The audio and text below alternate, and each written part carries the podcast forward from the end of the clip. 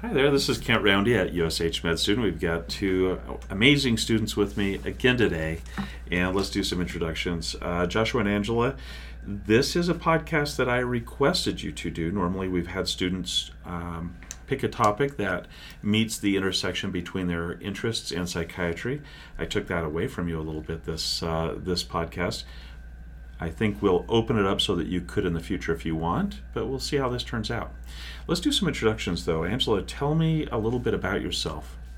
Well, um, I'm a OMS 3 RVU uh, in southern Utah. Um, I grew up in California though, spent most of my life there. Um, also, an interesting thing is I grew up riding horses, so I spent most of my youth uh, competing in hunters and jumpers. So Hunters and jumpers, yeah. really? Mm-hmm. That's pretty cool. Any thoughts about what you're going into yet? Uh, yeah, I've actually um, had quite a bit of interest in emergency medicine uh, for a while now. I spent some time working in the emergency department as a EMT, um, although I just finished my surgical rotation and that kind of grabbed my interest as well. So pretty cool stuff, to, isn't yeah, it? Yeah. yeah. Boy, I wish everybody could see the smile. I've thought about making these video rather than podcasts to have both options. Um, if people could see your smile, they would uh, they would know that surgery might replace emergency yeah. medicine. Yeah, we'll see. We'll see. It's uh, it's starting to to sneak ahead. So. Very cool, uh, Joshua. Uh, tell us a little bit about yourself. Hi, yeah, my name is Joshua. I, uh, I'm also a third year medical student at RVU and uh, just trying to survive my three year old and my 10 uh, or 11 month old uh, baby at home. They're uh, making me wake up early and go to bed late. So I'm a sleep deprived medical student, is what I would say. baby's, baby's names? Uh, my oldest is Mason, and my youngest is Wesley. So we've had uh, other people do shout outs to people in the past. So oh yeah, shout out to a significant other. Yeah, my wife Elizabeth and my two kids. they they are uh, they're what pushed me through medical school. I couldn't uh, I wouldn't be here without them. Now, Angela, do you have a shout out that would be appropriate too? um, yeah, I guess I could do the classic shout out to my mom and my dad. and their names? Uh, uh, Helen and Paul McFarland. They've uh, been very supportive these last, especially these last two years, but pretty much all my life. They've encouraged me to to achieve my goals. So, very lucky to have them. So, uh, Joshua, I'm going to go back to you. Is there a direction you're headed in medicine at the moment? Yeah, I uh, I am very interested in psychiatry, and unless there is divine intervention, that's where I'm going to be putting my residency application. so I'm as happy as a lark here. Every day has been uh, better than the better than the last. So so tough question here. Have you had your surgery rotation yet? we we actually Angela and I both did our surgery rotation together, and then they kept us together um, probably against the wishes of Angela, but they kept us together here for the uh, psychiatry. Angela seems like a good sport. So let me introduce this topic a little bit. Again, normally I have the students tell me how they pick this topic, but, but I picked this topic, uh, the dopamine hypothesis, because it's as I teach about schizophrenia, there is this uh, these issues that come up in the psychopathology of, of schizophrenia. Dopamine is talked about quite a bit. There's a quote dopamine hypothesis end quote. And i felt like it was something i needed to understand better and maybe have a better ability to teach the students. Mm-hmm. so I, I, wanted to develop this topic and you two were very helpful in, in doing that. I appreciate that. During this discussion i'm hoping that we will talk a little bit about radioactive haldol antipsychotic potency 65% uh, dopamine receptors a little bit old is new, I think. Mm. And uh, dopamine is too much, dopamine is too little, dopamine is just right kinds of things. Should we get started? Absolutely. Yeah. All right, so I'm going to talk about the first, second, and what are sometimes called third generation antipsychotics, antipsychotic medications very briefly. And then I think the goal is to have a, an equally brief discussion about the things that we need to know to prepare for the shelf exam right? Tricks, uh, ideas to keep in your mind. So, just very, very briefly, the the first generation antipsychotic medications were developed in the 1950s. Uh, they were kind of the product of trying to find better treatments for surgery initially, and maybe for uh, schizophrenia if you're for if uh, Janssen did some of that. Um, they were generally considered to be kind of more potent in a lot of ways than the medications now. And I, I'm not sure that potency is a good description as much as tendency to cause things like Thorazine shuffle or tardive dyskinesia, dystonias, and so forth. So, um, quite often, students are asked to know the difference between high potency and low potency first generation antipsychotic medications. And usually, the medications you would need to be aware of mostly are haloperidol and thorazine, although I think we're going to mention a few further on. Second generation antipsychotic medications emerged much later. Um, they include things like risperidol, olanzapine, quetiapine, and generally we think of uh, maybe a very big difference between those being that the motor effects of the first generation antipsychotic medications, tardive dyskinesia, akathisia, and so forth, um, were replaced by metabolic side effects. Now, these aren't 100% true, so you do need to know the differences in the medications, but the metabolic side effects being weight gain, diabetes, hypercholesterolemia, or maybe more often hypertriglyceridemia. Yeah. Um, the third generation antipsychotic medications don't seem to have shown up in the testing as much. Now, not everybody would consider them third generation, but they are fundamentally different than the first and second generation antipsychotics medications. The first generation being considered largely dopamine 2 antagonists. Yes. Period. We know that's not entirely true, but that's kind of how they are viewed.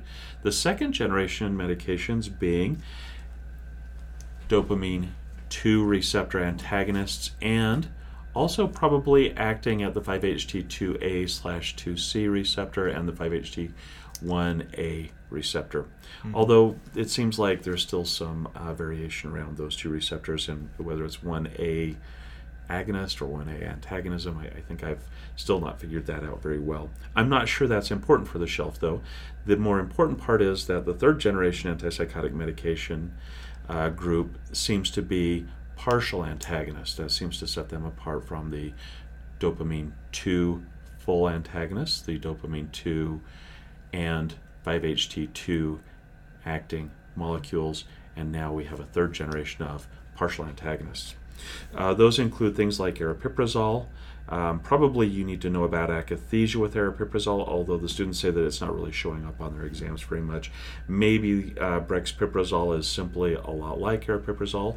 Um, it was made by the same company, but it, it doesn't seem to have the same kind of side effects. So, just like our uh, uh, first 20 or so antipsychotic medications that were developed are all somewhat different. Brexpiprazole and aripiprazole, even though developed by the same company and also partial antagonists, are really not the same molecule cariprazine. Eventually, I think the question that will show up on this uh, medication is that it has a monster half-life. So I think we looked at the uh, half-life for both it, the D-cariprazine and the DD-cariprazine metabolites.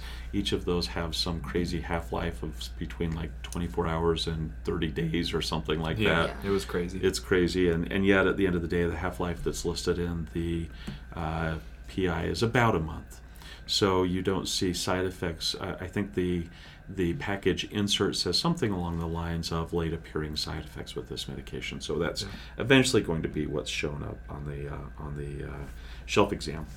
Now, having just very briefly gone over those medications again, very briefly, with the idea that the way they bind at the D2 receptor and maybe how they bind at other receptors is what differentiates these molecules. I, I mentioned that they're all very different. How do you prepare for the shelf exam, and what are the kinds of questions that you need to be ready for on that exam? Uh, let's see, Angela, how about if we have you start with what you want to contribute, and then Joshua, whatever you would like to contribute, and then I might throw in a few more things after that. Of course.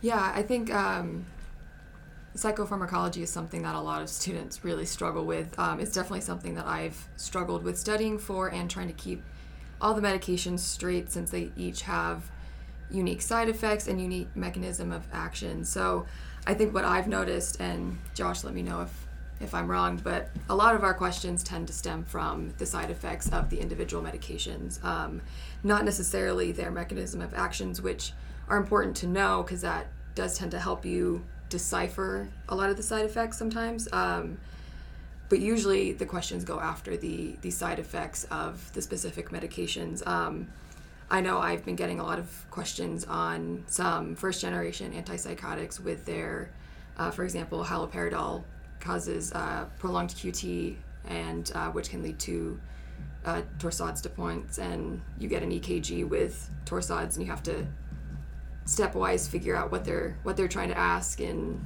and where they're going with that question. Um, and then I think also knowing um, which drugs are FDA approved for which treatments um, is helpful too, because like we've seen with some questions, they'll have a, a patient with bipolar disorder, and part of that treatment is not just um, you know our first line of lithium, but if they have some sort of agitation or psychosis with that, um, you want to make sure you add an antipsychotic uh, to that plan. Um, is there anything else you want to add, Josh? Yeah, so I think that when you're approaching uh, any pharmacology question, especially psychopharmacology, uh, I break it down into three different aspects of the method of action, which Dr. Roundy was able to go through um, brilliantly. The unique characteristics. Let's not get carried away. Being able to summarize it is uh, is sometimes very difficult for pharmacology. And then Angela was able to talk about the unique characteristics briefly. About a good chunk of our questions come from knowing unique uh, interactions, kind of like uh, cataracts and beagles quetiapine, uh, fluphenazine uh, being associated with thermal dysregulation. I, I remember a question having a fun story of uh, a boy being brought in by his father. Uh, and he was hypothermic because he had left the windows open because he had been hot the day before and, and um, having a history of psychosis and being on fluphenazine, you needed to understand that and make that connection that um, the whole situation was probably based off of side effects from his medication. Uh, and then also knowing the FDA approvals, when you when you look at questions on shelf and board exams, the classic way to look at them are first degree questions versus second degree questions. A lot of your first degree questions are going to be those FDA approvals, uh, with the question stem being what is the most appropriate uh, treatment for this uh, disorder that uh, this patient is presenting with. And then your second degree ones are a patient presenting with these side effects more often than not and being able to understand and make those two or three different connections to a specific medication. Mm-hmm. So, high yield, hmm. fluphenazine, thermal dysregulation. Fluphenazine is a first gen antipsychotic. Mm-hmm. Cataracts and beagles were associated with quetiapine, even though I don't know that that ever has been found in humans yet. Uh, if you have somebody with Parkinson's, actually, I'm going to skip that one for now. Yeah. Um, thioridazine with retinitis pigmentosa. Mm-hmm. Right? So those are a couple that you'll sometimes see showing up. Now, other times, and, and I want to point this out. So we talked about side effects, but but sometimes it's not side of oh prolactin for uh, Risperdal as well, yeah, right? That's a big one. Um, sometimes it's the uniquely the unique absence of side effects that makes something helpful in a situation too. Yes. So if you have somebody that's very sensitive to medications and having akathisia or Parkinsonism, you might think about clozapine and quetiapine, particularly in, mm-hmm. in Parkinsonism, right? Yeah. Um, sometimes you have to be able to figure out the oblique clues. I think you're talking about second and third order questions, right? So if somebody comes in with a fever that's being treated for uh, schizophrenia, you might want to be thinking about clozapine and agranulocytosis. So knowing those boxed warnings that, that the medications are most uh, well known for. And also, I think the one that I've seen come up on UWorld and AMBOSS and a couple of other resources that I've used is presenting a patient that has been through a couple of different medications and understanding that clozapine, although it does have that black box warning of agranulocytosis, is an effective treatment for refractory uh, refractory psychosis. Right, and that that also gets back to some of the package labeling, right? Yeah. I, I, just want to point out, I think I said this incorrectly a moment ago. We talk about black box warnings, but I think that's oh. been changed by the FDA to boxed warnings. Boxed warnings. And remember that um, agranulocytosis is only one of the boxed warnings for clozapine, mm-hmm. and uh, I think we've talked about in the past. Right, so let's talk about the nuts and bolts of the dopamine hypothesis. I want to go back to the 1950s. I think we've talked about this before in a different podcast. We talked about Luby doing some experiments, or at least reviewing some experiments. They put people in uh, sensory isolation situations, they gave people amphetamines, uh, they gave people uh, PCP, and they tried to observe what happened to have a better understanding of schizophrenia. And then along came uh, Thorazine. I think we talked about uh, who was at Laborit, uh, who maybe was looking for a medication that would help people come out of surgery better. Uh, there was a French company that was developing this, and and suddenly we have the world change with Thorazine, a medication that seems to help patients who are acutely psychotic and perhaps helps keep people from returning to psychosis. And suddenly the world changes and we have um, a question that arises. The question is if we know that Thorazine helps treat schizophrenia, then can we look and see what Thorazine does so that we understand what causes schizophrenia? Right? I think this is the big question that happens at the time. Now we're going to talk about maybe how this question has changed over time, but I think that's the starting question, right? Mm-hmm. So, which of you is going to walk us through how things were like there's some stuff that's emerging at the time. There's more to the story. I gave just a shell of some of the things we've talked about before. And and uh, i see angela that you're being pointed at. Yes, so yes, jump in is, there. that is me. Um, so what i found uh, interesting when kind of looking back and looking at research with this initial um, uh, iteration of the dopamine hypothesis is that there were a lot of false steps in trying to figure out um, how these drugs were working and and what their effect was on the brain. So, um, a lot of researchers and scientists knew that amphetamines and LSD would cause um, psychosis symptoms similar to what we would see in schizophrenia. So, they utilized this to try to determine which drugs were acting in the brain and, and where and potentially which receptors that that they were um, acting on. Um, so initially, um, from what I was uh, reading, was the relationship between dopamine and psychosis uh, was first noted. Um, uh, or grew out of an under, uh, understanding um, regarding Parkinson's disease. So researchers started looking at um, the extrapyramidal symptoms that were seen with patients treated with um, the antipsychotics like Thorazine. Um, and they were noticing the similarities between those symptoms and Parkinson's. Um, however, when they would try to treat these patients with um, L-DOPA, uh, which is what they were using for Parkinson's at the time, um, they weren't seeing that those symptoms resolved. So they were looking at potentially the receptor is that is where um, the uh, antipsychotics were working and not necessarily the production of dopamine. Yeah, so I, I, thought it was really interesting that there were a couple of things you mentioned in here that were necessary mm-hmm. for a, a, growing understanding of the role of dopamine in psychosis. And one of those was the research that had been done in Parkinson's disease, right? right. Or Parkinson disease. I think they've changed that a little bit. Um, and, and how there was this tension between L-DOPA and the antipsychotic medications. Increase L-DOPA, you reduce EPS, you increase psychosis. Mm-hmm. Antipsychotic medications are the flip side of right. that, right? right? I thought that was very interesting. Now, uh, tell me a little bit about uh, Rossum, Dr. Rossum. Yeah, so um, Dr. Rossum is a uh, or was a Dutch pharmacologist, um, and he was depending on which articles you read and yeah. and things like that, which we discovered was uh, potentially one of the first uh, people to kind of create a formal proposal for a dopamine hypothesis. Um, and he based this hypothesis off of experiments um, in which stimulants such as amphetamines uh, were found to be more like dopamine than uh, norepinephrine. Um, and the amphetamine induced behavior um, was not blocked by centrally acting um, adrenergic antagonists or um, reserpine, um, but was blocked by the non reserpine neur- uh, neuroleptics like haloperidol or chlorprom- chlorpromazine.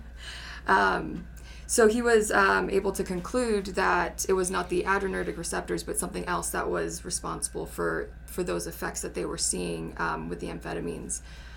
Um, and I think he kind of just threw this out there, right? This wasn't Mm-hmm. yeah. him. He, he's saying, hey, I don't think it's noradrenergic. I think it's dopamine. Right. Okay. Right. Um, so then he furthered his experiments um, by using uh, cocaine. Um, uh, the motor effects of cocaine were reversed by L-DOPA um, in animal experiments that were also given reserpine, which um, reserpine essentially uh, what he was trying to do with that is eliminate uh, serotonin as an option for uh, the neurotransmitter and the receptor. All, So the mono, all the monoamines, I think, right? So all the stores of monoamines would be gone at that point. Exactly. So um, he then concluded at the end of those, those experiments that essentially dopamine was presumed to be the only thing present at that time, which he then concluded was the main factor in the psychosis and um, and potentially for uh, the reason for schizophrenia. One of the key authors in the development of the theory, or one of the key researchers, I would say, is probably uh, Seeman. Um, we, we read an article by him and who we presume is his daughter, Mary Seeman, uh, both uh, researchers and I believe physicians in Toronto. Um, Seeman said, hey, there, are- there were five things that kind of solidified this for us. Now, the Seeman is the guy that finally identifies the dopamine 2 receptor, right? And he said there were five things that kind of pushed us that direction to to look for this dopamine um, this dopamine receptor. The first was the side effects of antipsychotic medications. And part of those are the um, L-DOPA story that we talked about. Right. One other one is that uh, dopamine antagonists seem to be antiemetics. Um, and I, I'm not sure I understood that story in the article, but that seemed to be something that was known. Yeah. Prolactin, the role of prolactin. Um, that was the first thing they noticed. The second was the effect of dopamimetics. You talked about that to Right. some extent. Uh, although there is there is one challenge with this, and I think that's how, um, in part, it was answered by Rossum, is that these dopamimetics have some monoamine activity outside Right. of dopamine. Right. And I think we've talked about that in a previous podcast as well. The third uh, item that they thought s- sent them this direction was that neuroleptic medication, so that's another name for antipsychotic medications, accelerated the catecholamine turnover. The fourth thing was that antipsychotic medication potency seemed to relate to efficacy. Now, that was something that uh, as they I, I think that came in more after they finally identified the dopamine 2 receptor and i'll talk about that a little bit more. And then elevated density of dopamine receptors in schizophrenia was found right? So postmortem evaluation of the brains. Now some of these were happening before the dr2 was uh, the dopamine receptor 2 was identified some after. Now, I think it's also important to point out, and I don't know if somebody else wants to do this, but I thought it was important to point out that uh, Rossum really had two hypotheses, and and I think it's important to talk about that. So, one of you want to start this conversation? Yeah, I I, uh, I really was fascinated by this approach because I think now I might be shooting myself in the foot here, but I think this might be what you were hinting at with the old is new kind Uh-huh. of approach. A little bit, yeah. Yeah, so his two hypotheses that were separate at the time were antipsychotic medications have their effect through dopamine receptor blockade, as one, and then as two, dopamine blockade might be part of the etiology of schizophrenia. And I think that why that's interesting, this is a little bit of a spoiler warning because we're on version one of the dopamine hypothesis now, and today we're sitting on version three that back in version one we had these two things separated that uh, uh, we have a separation of the dopamine hypothesis uh, affecting psychosis and that the dopamine blockade might as a keyword be part of schizophrenia and we're going to see a little bit of uh, How that the- evolves over yeah time. how that Yeah. evolves yeah I think that's a good way of saying it. I do think it's important uh, to point out that um, that the cause and the treatment need to remain delinked in our mind. Yes. Right. And I think it's important that that was said by uh, Rossum. Um, I, I think ultimately the work by Seeman demonstrated at least a good link between medications and the D2 receptor. And, and he did this through a couple of very elegant experience, experiments, a number of those. Um, one of those was the use of radio labeled uh, Haldol. So he sent uh, Haldol to, what was it, the New England Nuclear Institute or something like Yeah, that, yeah. and got uh, radioactive Haldol. And, and this was only after they had isolated the D2 receptor. I mean, at first they tried working on, uh, they tried working on they, they spent 10 years doing this, right? And so one of the first uh, trials they looked at was whether it was an anesthetic effect. If you gave Haldol to somebody, what happened to the cell membrane? Well, it swells up. But you had to do this at very high levels, right? They had to, even before they could discover what thing to target and whether they were going down the right pathway or not, they had to figure out what the nanomolar concentrations of, of Haldol was in somebody that was having effect from the medication.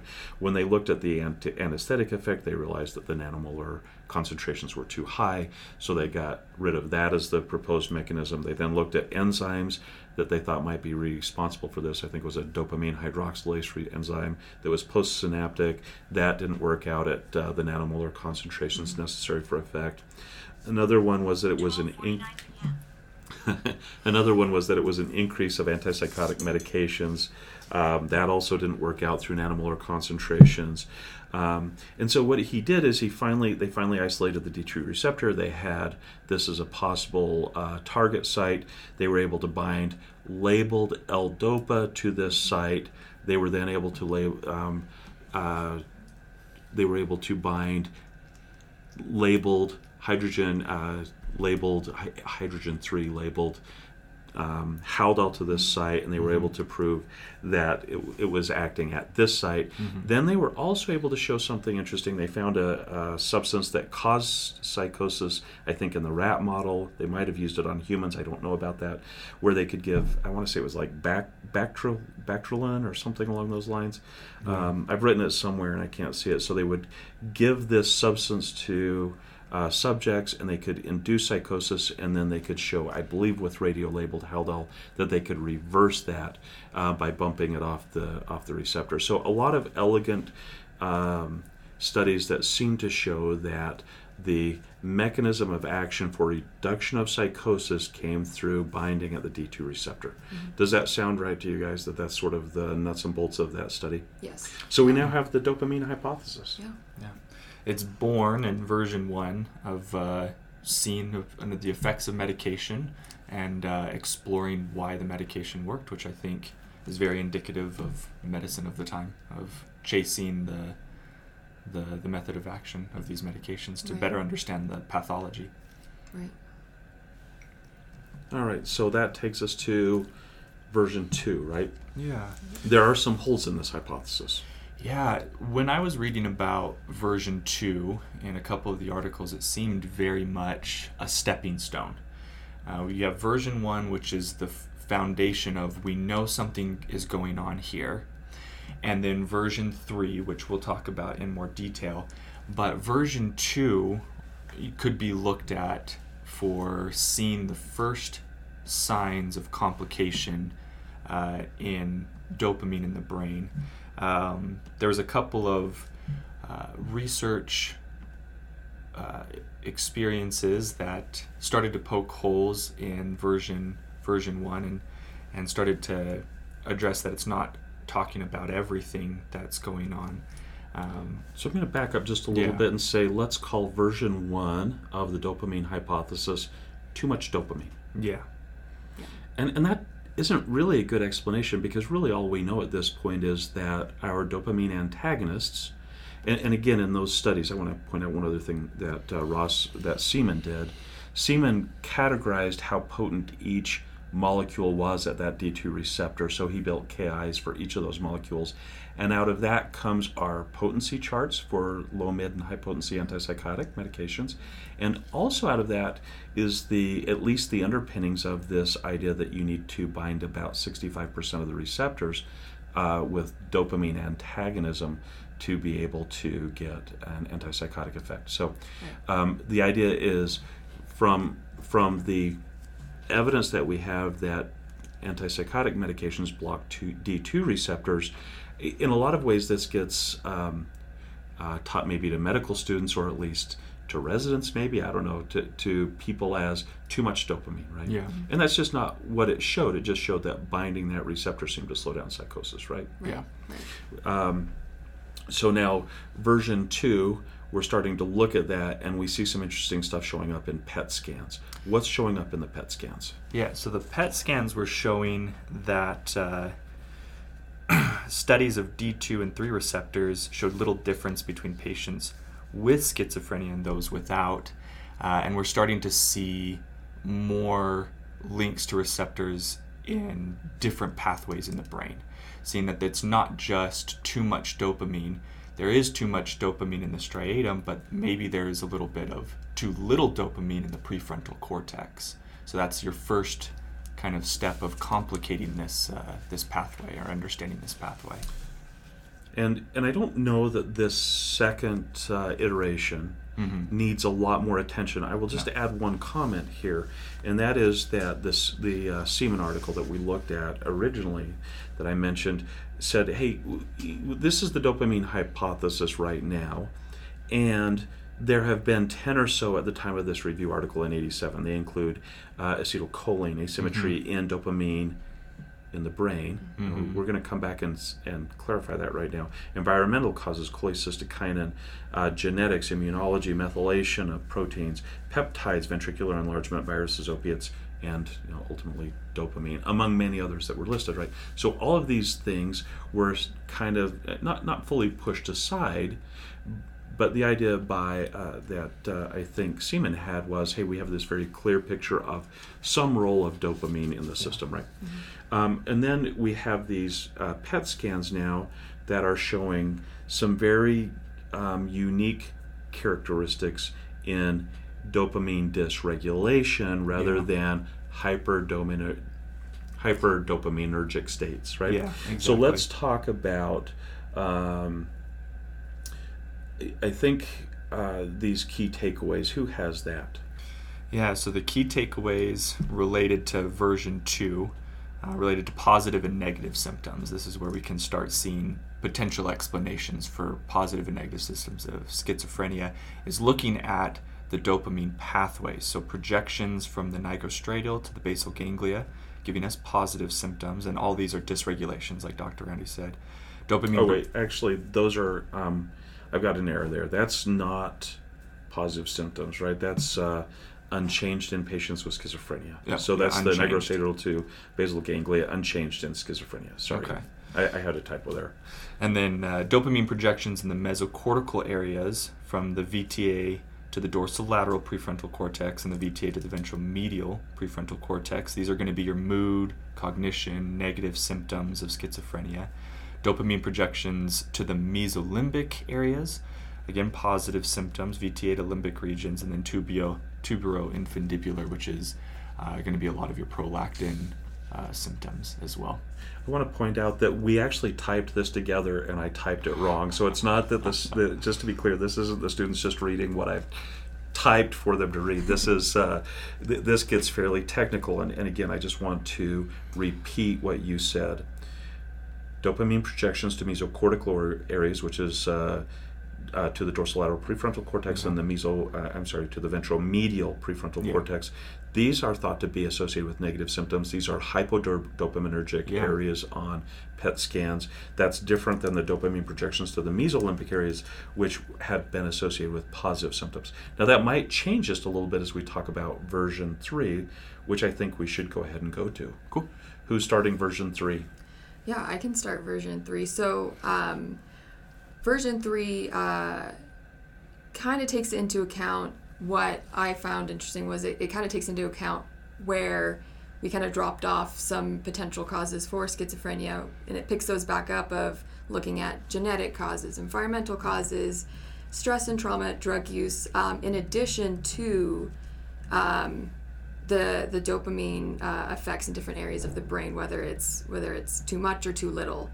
Um, and it also takes into account uh, potentially not looking at the receptor for dopamine, but higher up in the pathway of um, the presynaptic striatal dopa- dopaminergic function, and that there may be an increase in this dopamine release. Um, so um, that's what I found interesting. And then it also takes into account um, this concept of salience, which I think, Dr. Roundy, you might be able to describe that better than I can. Um, how I take it as is salience is interpreting stimuli and, and what is important and what isn't. Um, so when you take, uh, let's say, psychosis into account, a lot of those features are potentially the brain not knowing what inputs to deem important and which ones to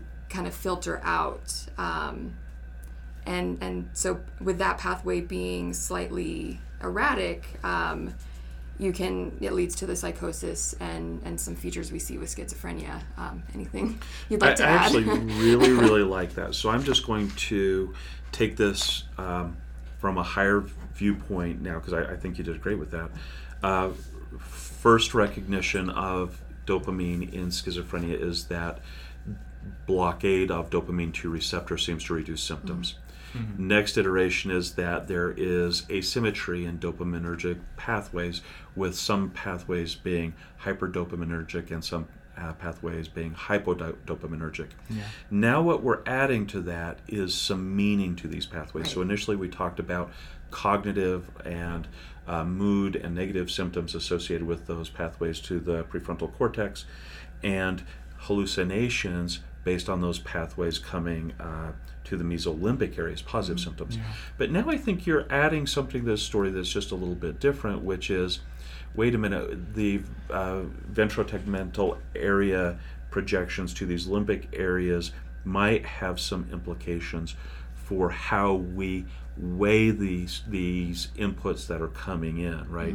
So it's not as simple as you know this is hot and so you're hallucinating, right? This area has too much activity, and and we're starting to get some refinement of the way we think about symptoms and some refinement in the way we see this story that revolves around dopamine. Am I on the right track so far, would you say? yes, yeah. Okay, then let's keep going. I like what you do with salience. Let's go to um, psychosis. Yeah. Well, I like what you said about refinement because earlier in the podcast we talked about this old is new, and we talked about the first two hypotheses were very different. And unfortunately, you know, we had a conversation about this before the podcast started of this conflation is the word of for the longest time we're saying the dopamine hypothesis of schizophrenia. And when you were if you're looking in the literature now, you're probably going to see more modern articles saying the dopamine hypothesis of psychosis. Uh, a a, more modern study that I was able to find looked at PET scans of patients with bipolar disorder that had psychosis and saw that there was similar dopamine dysregulation pathways that they see in patients with schizophrenia. So now we're looking at have we discredited maybe other aspects of schizophrenia and focused too much onto uh, onto the dopamine hypothesis when in fact the dopamine hypothesis is more about psychosis and not just about schizophrenia. So I want to ask a question about that because I did I didn't read the Jauhar article, and this was referenced by a number of people who make the case, or at least one article we read, who makes the case that the dopamine hypothesis is up in the night, right? To use a proverb. Um, if I understand correctly, Jauhar looked at affective psychosis, so people who had bipolar disorder who became psychotic. Mm-hmm. Okay, so so I'm going to take us back to who was it that worked with Alzheimer that I mentioned in that lecture, uh, who talked about the difference between manic depressive states and and uh, uh, dementia praecox. Suddenly the name is escaping me, but that Yeah. speaks to this issue, right? Yeah. Which is. Even though we've divided out psychosis for many years between affective psychosis and schizophrenia, Mm-hmm. dopamine may have a role in both versions of psychosis. Exactly. Yeah. Exactly. I think uh, I think that's pretty much the, the the good takeaway from that article is that I don't think the dopamine hypothesis can be restricted just to schizophrenia, but dopamine hypothesis to psychosis broadly. And and with the caveat that it's not the because Mhm. of Yes, uh, yeah. psychosis. It's the role of dopamine in psychosis. Yeah, and that's why I loved when you said refining, right? Because that's what it seems that the history of this hypothesis has done is just gotten more and more specific as it's looked like it's become more complicated. Now there were a, a number of articles or a number of things that uh, this was Kapur and who that did the, the kind of the summary article on the three Mm. iterations of the dopamine hypothesis. I think Kapur was the second author. I forget Yeah. who the first author was, um, but but they talked about these key four components to the hypothesis, and they based it on the idea that developmental issues arise, Yeah. genetic issues appear to play some role in this. Um, that GABA and glutamate seems to have some involvement. We have a lot of things that we can use to cause psychosis, and it's not just a dopamine story alone in its entirety, right? Yeah. It, um, I, I think that what they said was, and I'm going to melt this down to four parts unless one of you wants to take it. No, go for it. No, go, yeah, okay. it takes multiple hits to dopamine to cause dysregulation in a way that can lead to psychosis. Yes. The locus of dopamine dysregulation is moved by these authors from the uh, D2 receptor to presynaptic activity. Yes. Right. Um, dopamine dysregulation is hypothesized to alter the appraisal of stimuli. In other words, you're not causing hallucinations, you're causing distortion of what is perceived. Mm-hmm. Does that I think that's kind of the way they're talking about it. Now, th- there, there are a couple of things I do want to point out, and that is that there are still a lot of problems with uh, the, the dopamine hypothesis in many iterations, right? It's, it's an incomplete hypothesis. For example, if you go to genome wide association studies and you look at studies that have picked uh, the common variants of the 11 most uh, m- most important dopamine related genes that we've identified you don't really find anything that stands out, right? You can't find a, uh, a gene. You can find a few genes that confer schizophrenia, but in most people, we don't have a genetic explanation for schizophrenia. Genome wide association studies haven't pushed us towards dopamine for that answer. Right. It has included other things such as uh, inflammation, maybe um, immune responses, and so forth. Right. So, Mm. so there's a lot more to the picture. Yeah. Um, so, why do we use antipsychotic medications?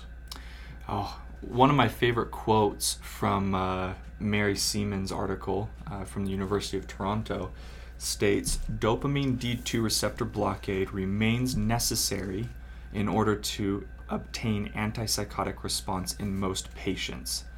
So, regardless of the holes that we have in the theory, it's still the best form of treatment that we have for those specific symptoms. But she does go to say individuals differ, however, and it remains possible, even probable, that specific subgroups of patients showing psychotic symptoms may respond most robustly to pharmaceutical agents that mainly affect brain chemical transmitters other than dopamine. So, to answer your question, it's what we use dopamine blockers because it's what we have now. However, we might be able to find some new targets or more routes of ther- therapy in the future. I sincerely hope so. I think even uh, very optimistic articles say that dopamine um, blockade blockading molecules really are not as effective as we would like. Mm-hmm. Right? I- i- If we're very optimistic, what I think some they said 60% have some response. Right? I- Our experience at a state hospital says there are so many people that have a very suboptimal response. Right? Yeah. There's also some concerns in the literature about long term effects of these medications on people, both with movement disorders, um, uh, obesity related disorders, and so forth, right? These are not benign molecules. Yeah. And, and so, even though we have a final common pathway, which I think some authors allude to for Mhm. treatment, it certainly isn't that it's not that somebody has a gene for too much uh, dopamine. That's not the cause of Yeah. schizophrenia. Right. Right. What have we not talked about that you guys want to add to the discussion? What have I skipped by, knowing that you have a lecture with Dr. Rayner starting five minutes ago? By the way, I texted him and let him know you're running a little bit late. Thank you. I think uh, Just a comment. Um, when I was, you know, reading these articles and learning, it, it kind of helps me understand as to why we see such a varied response in treatment of schizophrenia. With you can give two different patients the same medication and they will have drastically different responses sometimes. So all that shows me is that there's dopamine has some something to do with the psych- psychosis part of schizophrenia, but it's not the whole picture. It's just you know a small piece of the puzzle. For some people, it might be the whole puzzle, and the medications work and and you get the effects that you want. But for others, there's other factors that we haven't addressed or or we're starting to address with this uh, version three of the dopamine hypothesis and trying to figure out that final common pathway to treat uh, schizophrenia. I like that.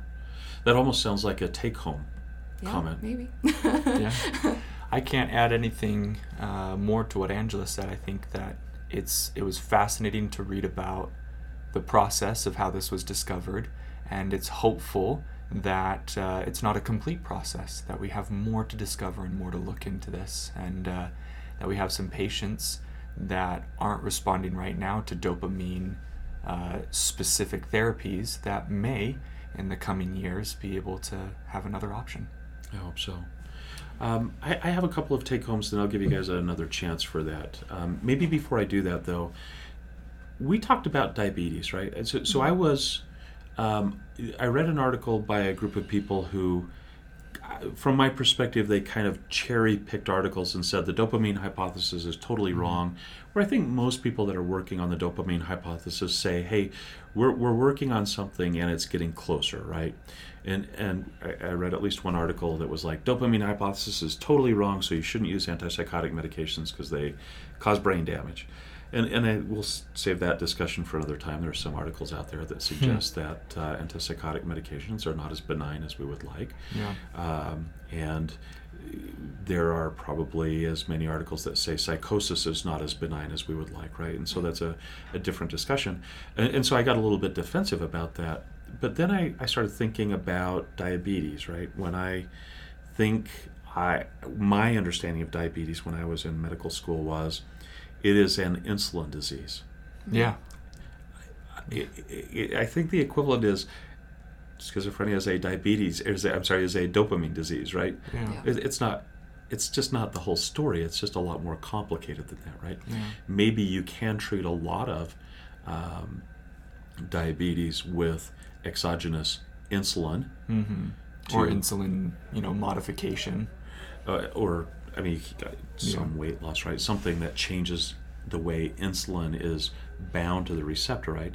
And and if we think about schizophrenia as as simple as insulin, we're missing the picture. I think uh, the in, the insulin story is is now being modified by uh, things like Januvia and uh, molecules along those lines, where they're able to treat at least type two diabetes very differently, right?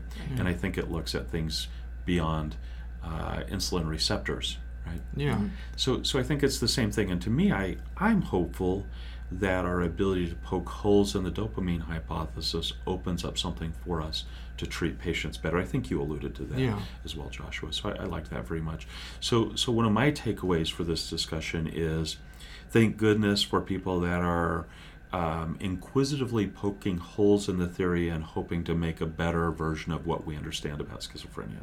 Absolutely. My second take home is that I still think about schizophrenia in terms of a dopamine illness. Too much dopamine. After this discussion, I think about it, I hope, in a better way. Mhm. I think of it as a pre-synaptic illness in many ways, and I also think that maybe the dopamine 3 hypothesis doesn't give enough attention to postsynaptic receptors. There's a lot of discussion about the meaning of postsynaptic receptors that I don't I don't see in the dopamine hypothesis as being well explained, at least by mm. dopamine 3 hypothesis from from Kapur, right? So I'm I'm hopeful to see that maybe we have a different understanding.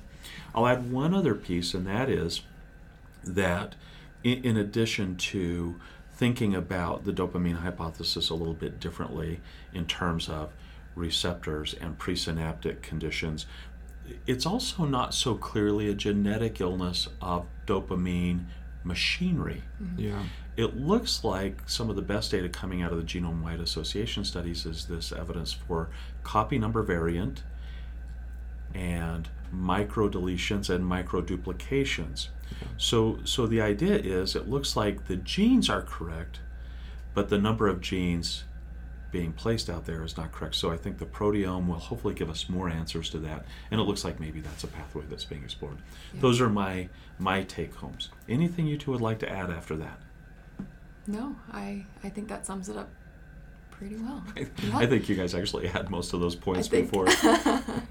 No, I think it's just very humbling to to be able to stand on the shoulders of all these researchers that have done such great work and to not fully discredit what they've done, but to understand that this is a growing understanding and uh, to not dismiss it outright uh, in the same way that we can't dismiss our di- uh, understanding of diabetes in, in relation to insulin, but to use it to move forward. And I was incredibly impressed with uh, Dr. Seeman's research. I, I was, I was so just caught up in the description and and the technical, like I had to reread paragraphs of that article over and over and over to, to have a sense of it.